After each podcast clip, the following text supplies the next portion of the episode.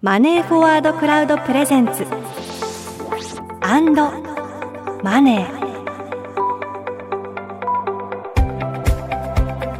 マネーフォワードクラウド presents。and money。この番組ではさまざまな企業のリーダーファイナンス部門の方にフォーカスを当てその仕事や企業の成長戦略の裏側に迫ります。インタビューを務めるのは私田中泉です。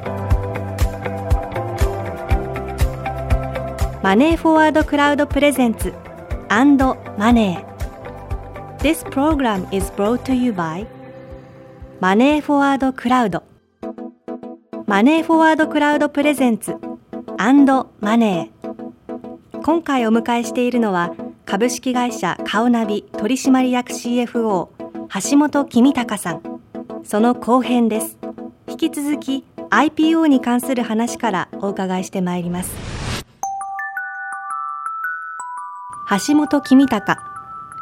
大学卒業後山陽電機株式会社にて資金調達や金融機関との障害業務を担当。その後三菱 UFJ モルガンスタンレー証券株式会社にて M&A アドバイザリーや資金調達などの投資銀行業務に従事。2018年株式会社カオナビにジョイン。現在取締役 CFO 趣味は旅行釣り。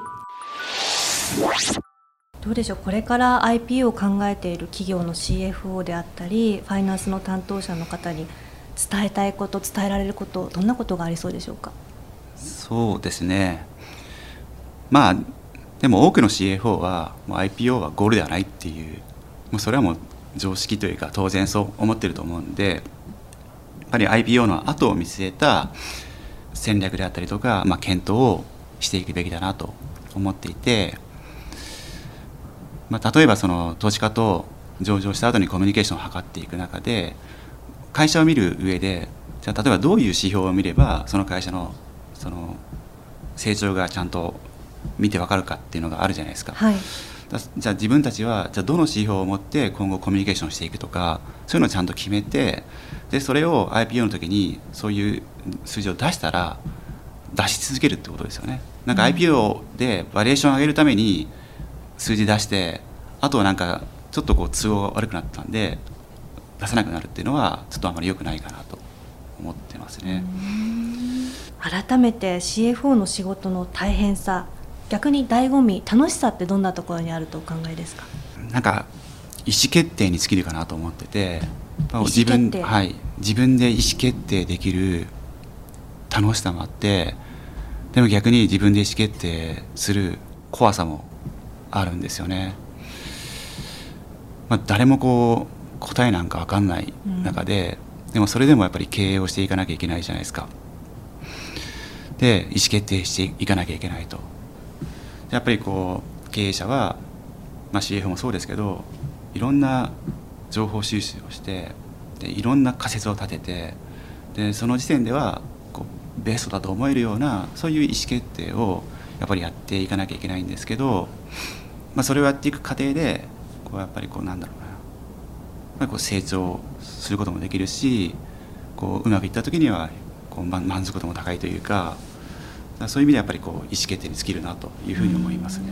やはりあの新卒の時のこう最初に意思決定に関われないこうもどかしさみたいなのが今にもつながってるんですかね。そうですね。新卒の会社にいたら今もやってないでしょうね。はい。あのそもそもの部分にもスポット当てていきたいと思うんですけれども、そもそも橋本さんがファイナンス財務関係の道に進んだのはどうしていつ頃決められたことなんでしょうか？大学時代ですね、はい、僕が大学の時って就職氷河期だったんですよ、うん、で就職氷河期ってやっぱりみんな苦戦したじゃないですか、はい、就職活動。で自分もこう何か得意なものとか武器を持たないと就活うまくいかないかなっていうのがあってでそれで会計の勉強を始めたのがきっかけでしたね。でぶっちゃけて言うともう会計でもいいし法律でもいいし、はい、もうエンジニアリングっていうかプログラミングでもいいしもう何でもよかったんですよ、うん、もう何でもいいから武器が欲しいっていう状況でたまたま目に留まったのが会計だったっていう感じでしたね。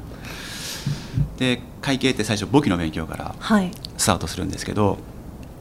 企業活動って、まあ、いろんな企業あの活動してる企業って活動してるじゃないですか。でその活動の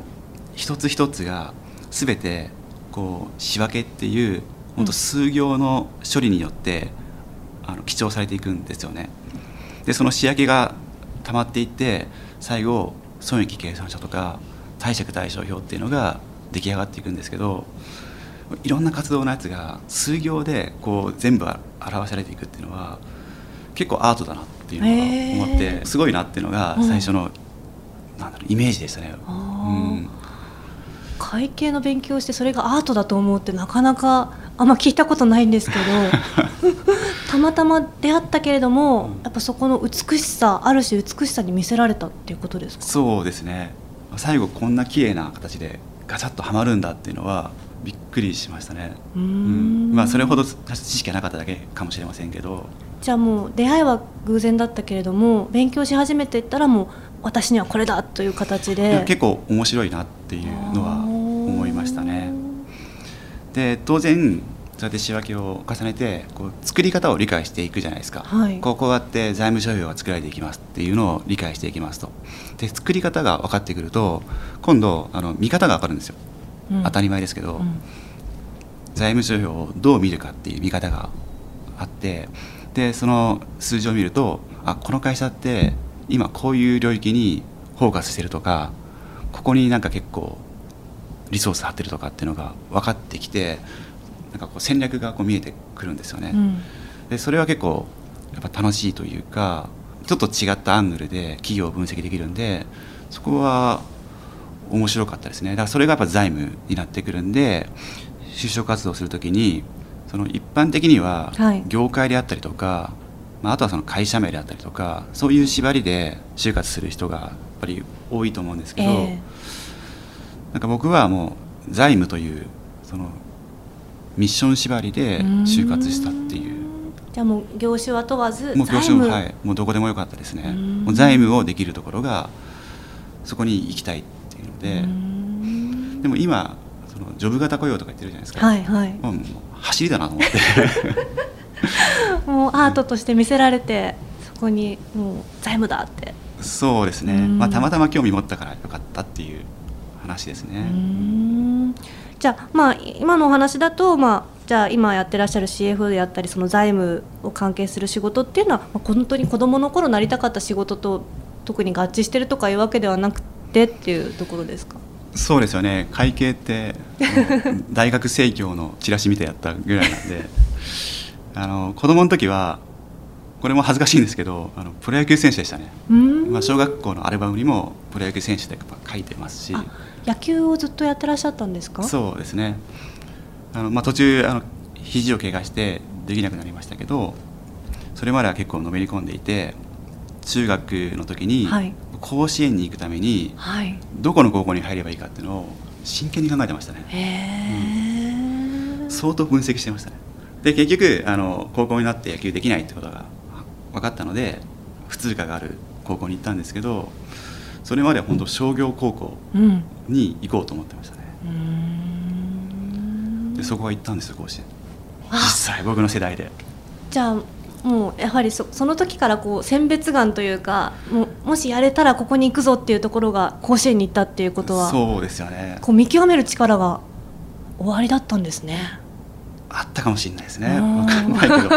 でもレギュラーになったかどうか分かんないですよね。そこはね。ちなみにポジションはどちらだったんですか？僕サードでした、ね、サード。はい。はあ。まあ、CFO といってもいろんなタイプの方それこそあの金融系の出身であったり、まあ、いろんな方がいらっしゃると思うんですけれどもご自身はどんなタイプの CFO だと認識していらっしゃいますか？そうですね、まあ、これもよく聞かれる話であの攻めのタイプとか守りのタイプっていうのがありますよね。えー、でこれ正直もう意識してないですね。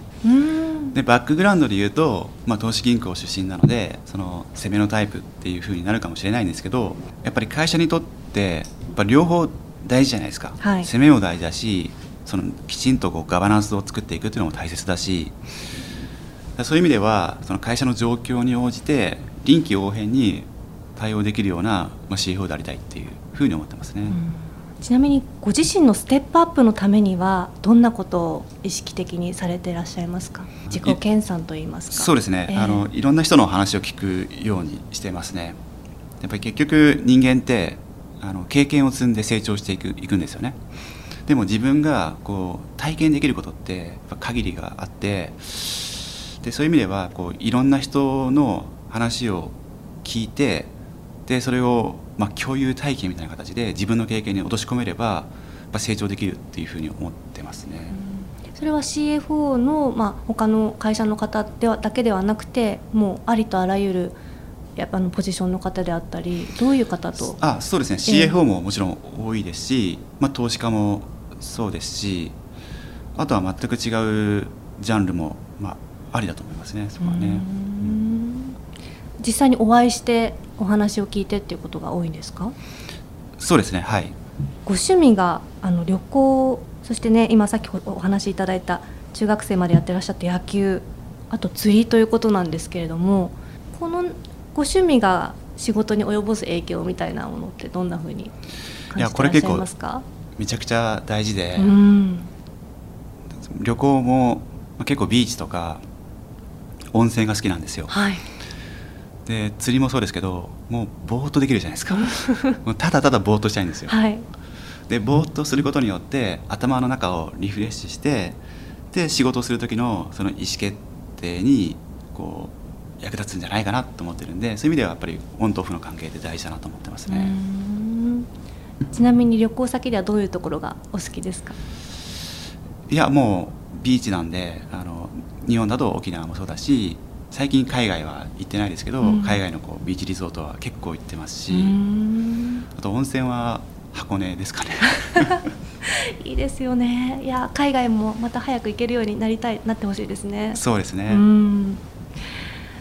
さああの本当にこうコロナ禍で特にこの数年社会激変しているわけですけれどもこれからその未来を見通す財務のキーワードとしてはどんなことがあるというふうにお考えですか？不確実性のコントロールじゃないかなと思っていて、はい、コロナもそうでしたけどやっぱ本当に先が分かんないじゃないですか。うん、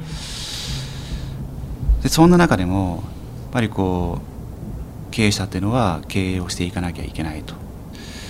でやっぱり大事なのは、まあ、こういろんな戦略を考えますよね、はい、みんな各社それぞれ。でも環境が変わると絶対その戦略の前提になっていることも変わってると思うんですよ。自分たちが思いもしなかったこととか、うん、想定しなかったこととかっていうのが、まあ、起きてるかもしれないし起きてないかもしれないしその起きてるんだとしたらこうどこで起きて起きてるかとかそういったものをちゃんとこ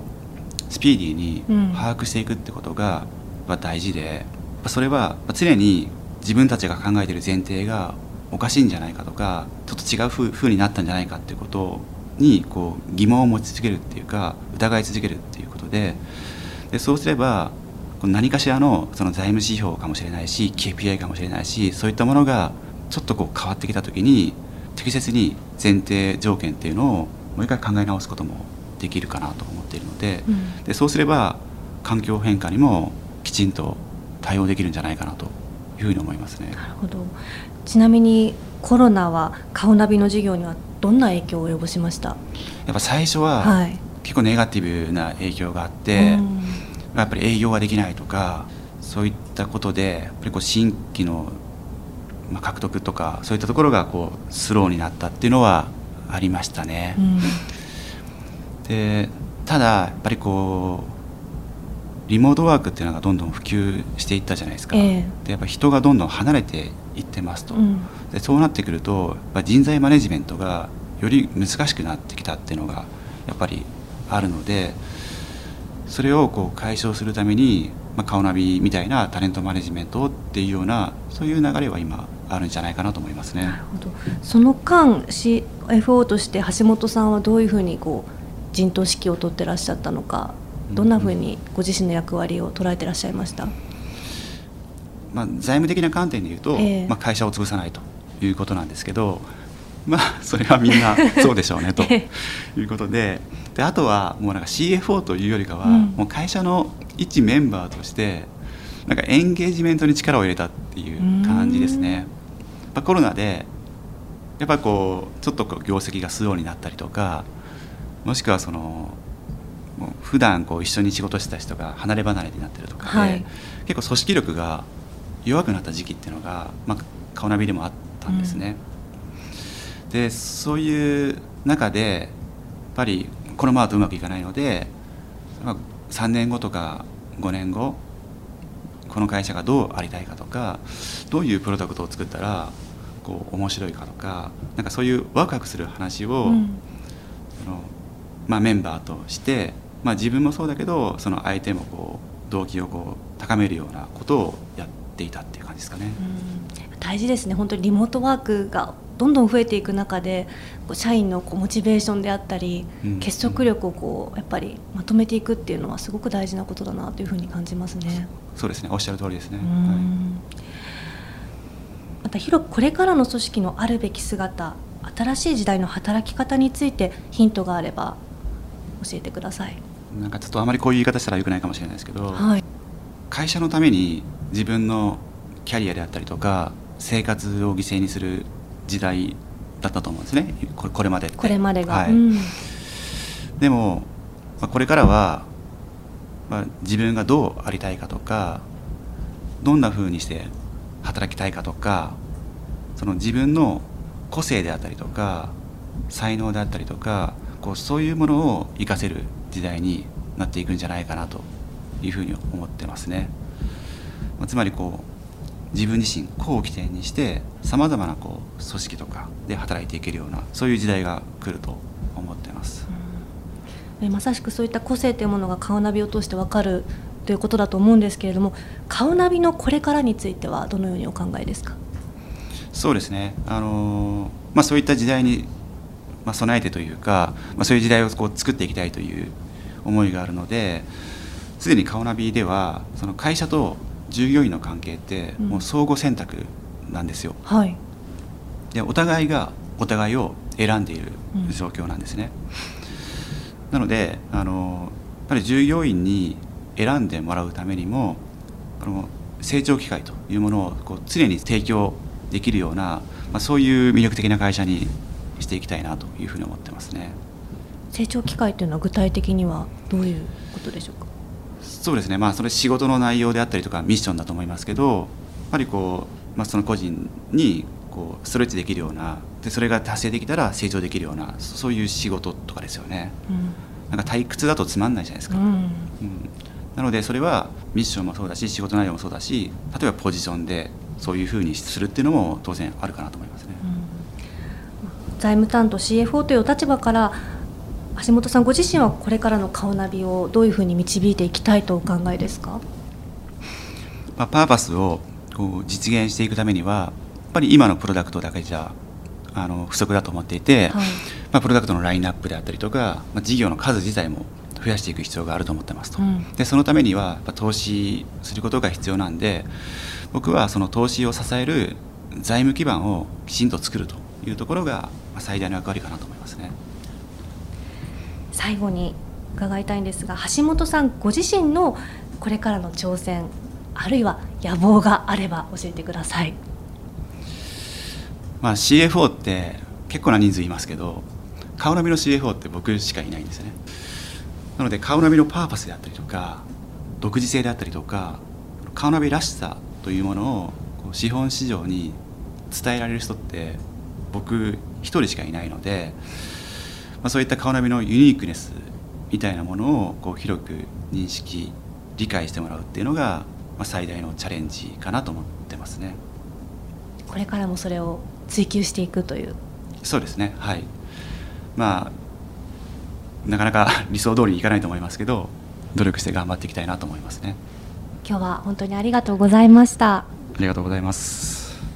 マネーフォワードクラウドプレゼンツ。アンドマネー。マネーフォワードクラウドプレゼンツ。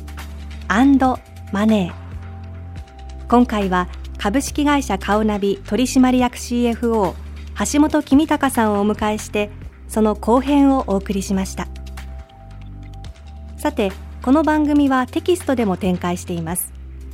テキストはマネーフォワードクラウドが運営する IPO サポートメディアで読むことができます。IPO サポートメディアで検索してぜひそちらもチェックしてみてください。マネーフォワードクラウドプレゼンツマネーここまでのお相手は田中泉でした。マネーフォワードクラウドプレゼンツマネ